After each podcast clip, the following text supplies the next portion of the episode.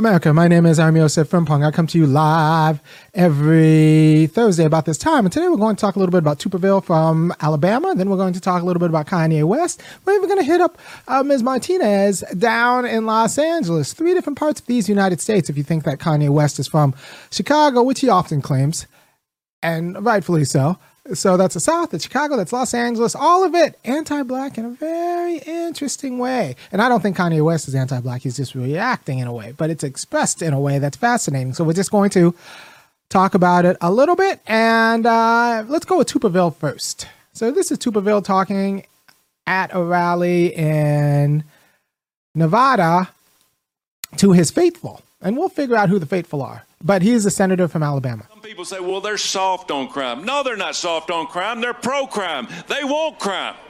They want crime because they want to take over what you got. They want to control what you have. They want reparation because they think the people that do the crime are owed that. Some people say, well, they're soft on crime. No, they're not soft on crime. They're pro crime. They want crime. They want crime because they want to take over what you got. They want to control what you have. They want reparation because they think the people that do the crime are owed that. Bull. Some people. That was a segment so nice, I ran it twice. And what does that mean? Who is he talking to and who is he talking about? Black people, he was talking about, when he said that they want reparations, he was conflating criminals with black people and saying um, he was not us. Right. So when people say like, I mean, I mean, you can't call the whites the whites. Yeah. Who do you think the they were that he was referring to? And who do you think the us, our, and that personal pronoun that that he was referring to. He was talking about the whites, and the they were talking about the blacks. I just say the whites and the blacks because I'm not into using personal pronouns so much as I'll, I'll I'll call the proper name, capital whites, capital W whites. So uh, the whites are worried about us taking their stuff, and that's what he's worried about, and that's how he's ginning up the whites in protection of their stuff, their ill-got gains. The problem is their stuff isn't legitimately there. So what he's doing, first of all, we got to get rid of the notion that there is, um, you know, somehow enough for everybody. No, some people are to have to take a haircut. Some people's quality of life and expectations are going to have to take a, a hit if black people are going to be made whole because so much of America um, and, and American aspirations and life plans depend on a racial hierarchy that's not going anywhere, right? That's that's like that needs to be maintained. Right. So he's worried about these people are going to screw up the hierarchy that undergirds your life. You make black people whole, like that's going to take something from you. And they're right. I, I think we're going to take something from. Yes.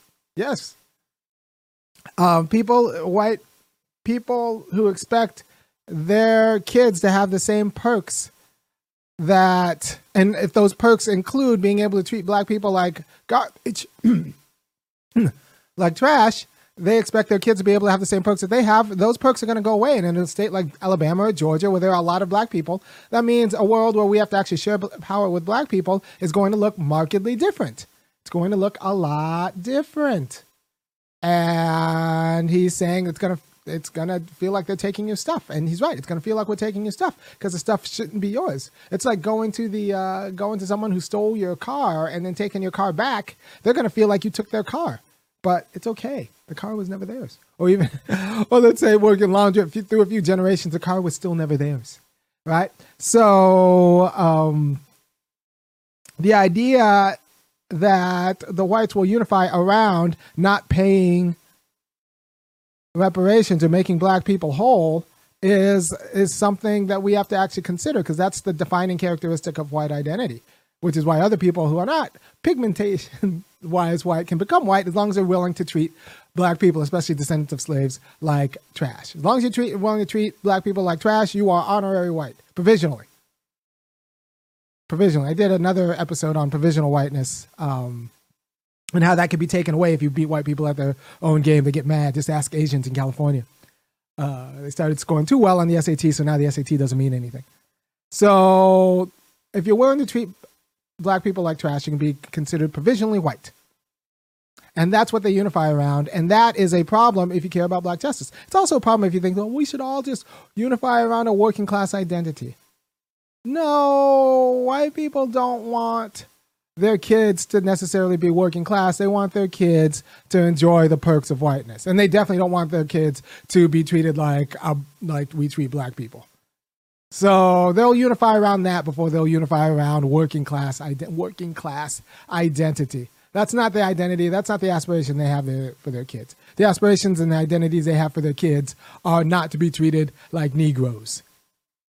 And if that means making sure we treat Negroes like Negroes, that's what they're going to pass on. So, this idea that you get to pick and determine what other people unify around, what identities unify around, or you can just kind of ignore um, what they unify around, that's ridiculous. That's like people in Palestine or Jews in Nazi Germany deciding to ignore the Nazis unifying around like Aryan identity.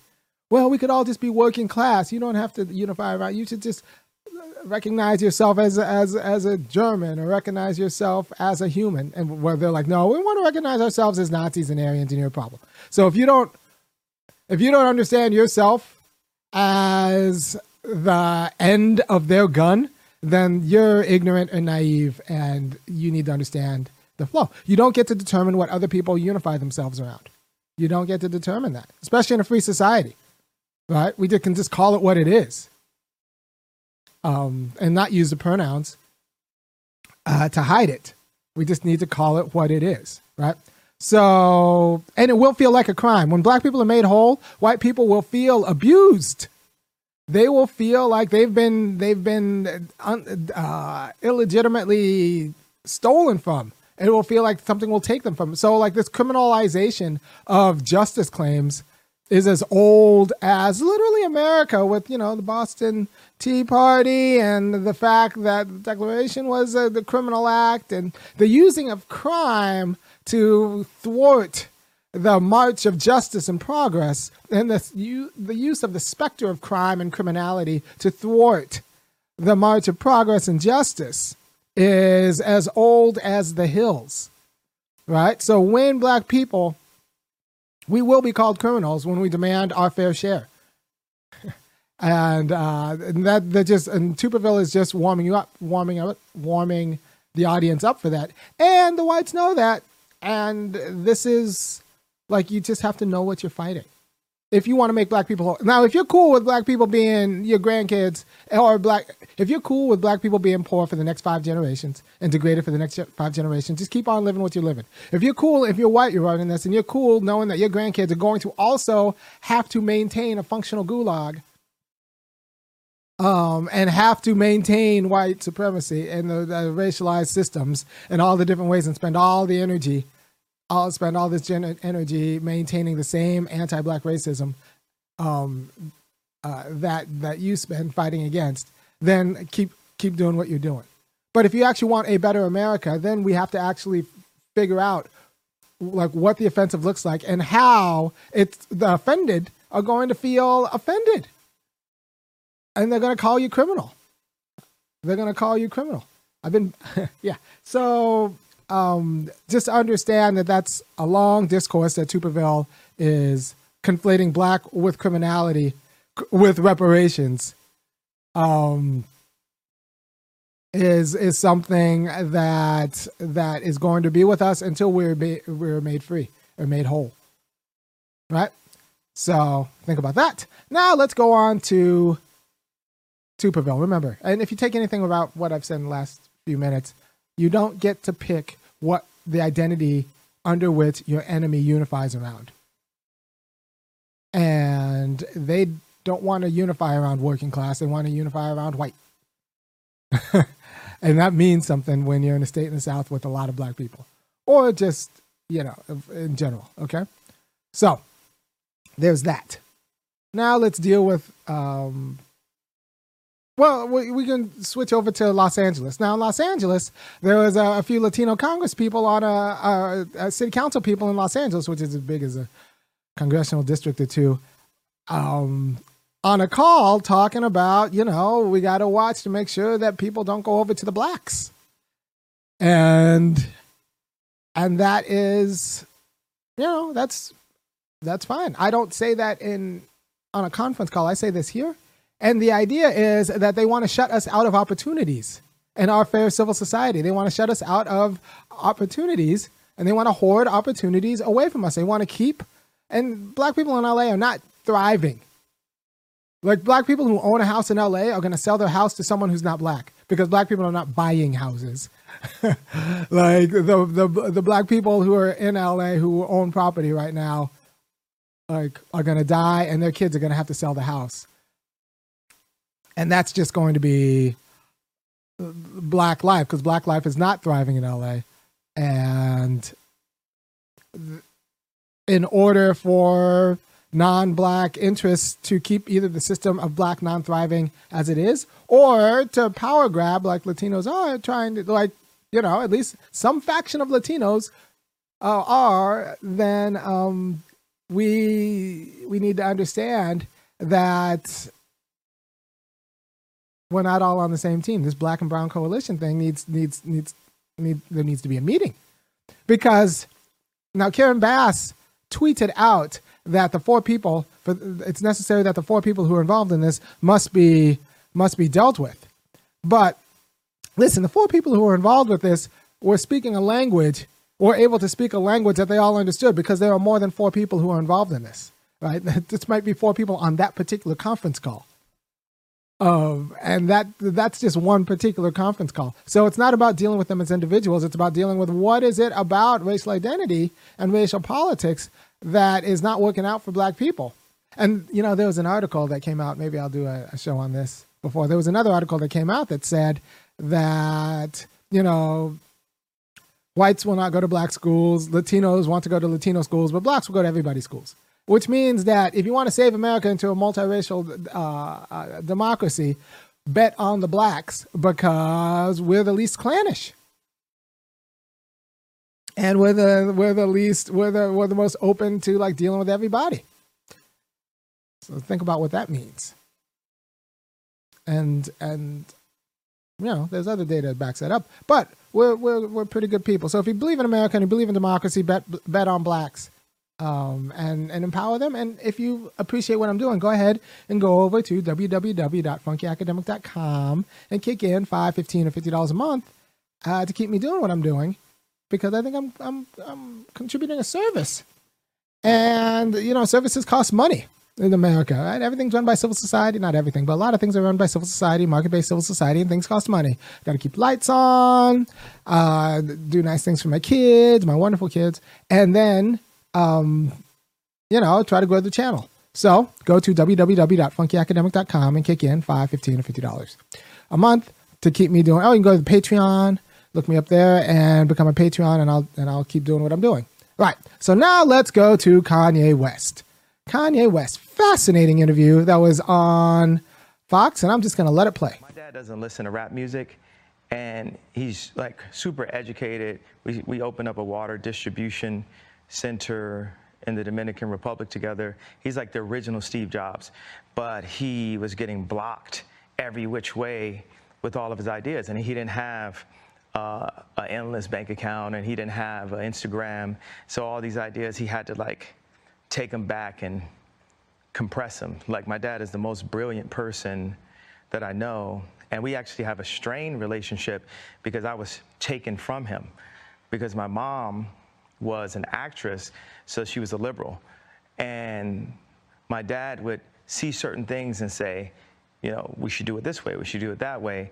And the people got around my mom and pulled her away, much like, you know, Kim is a Christian, but she has people who want her to go to Interview Magazine and put her ass out while she's a 40 something year old multi billionaire with four black children. And this is what, how fashion wants to, um, how they want to present her. My dad doesn't listen to rap music.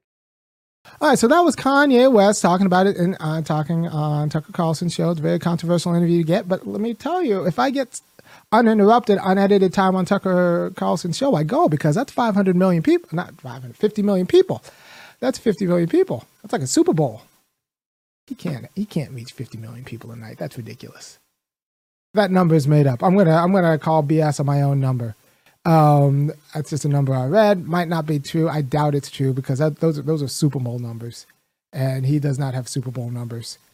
Uh, Tucker Carlson. Anyway, Joe Rogan wants to interview me. I'll go on him too. uh, because that's that's people. Three point. There you go. He three point one million people um, watch Tucker uh, Tucker Carlson, and I would go on too. And like I said, Joe Rogan wants to go have me on. I will go on to his show too, and I'll talk to this to the to the masses, to the peephole. Um, so that's West talking about his frustrations with dealing with liberals, right? So people say like, "What's what? Why would why would people hate liberals?" Look, in order to have an institution, you need a way of dealing with people and a way of expressing yourself with people that's understood in a convention, right? So a lot of these conventions were bad. So the liberal answer was just like we can get rid of all conventions and just put up markets, so people can just do what they want when they want to, and everything will just kind of go to to a market. Yay! Um, and so people make choices, and then the market will work out the dignity of it. Now, what happens when you submit families to a market logic? That means, well, you know, if you don't like your mother your father and you just want to return them or quit, if they get old, you can just throw back and get a new one.